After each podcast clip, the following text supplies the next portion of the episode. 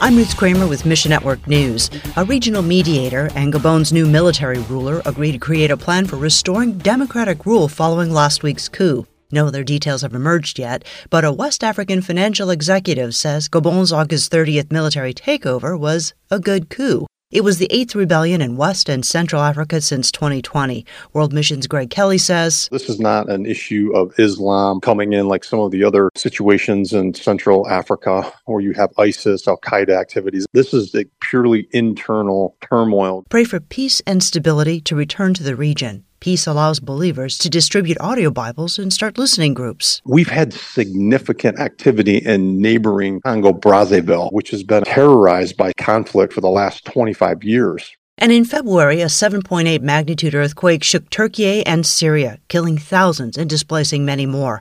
Besides the immense damage, many in Turkey and Syria are showing an increased need for mental health support.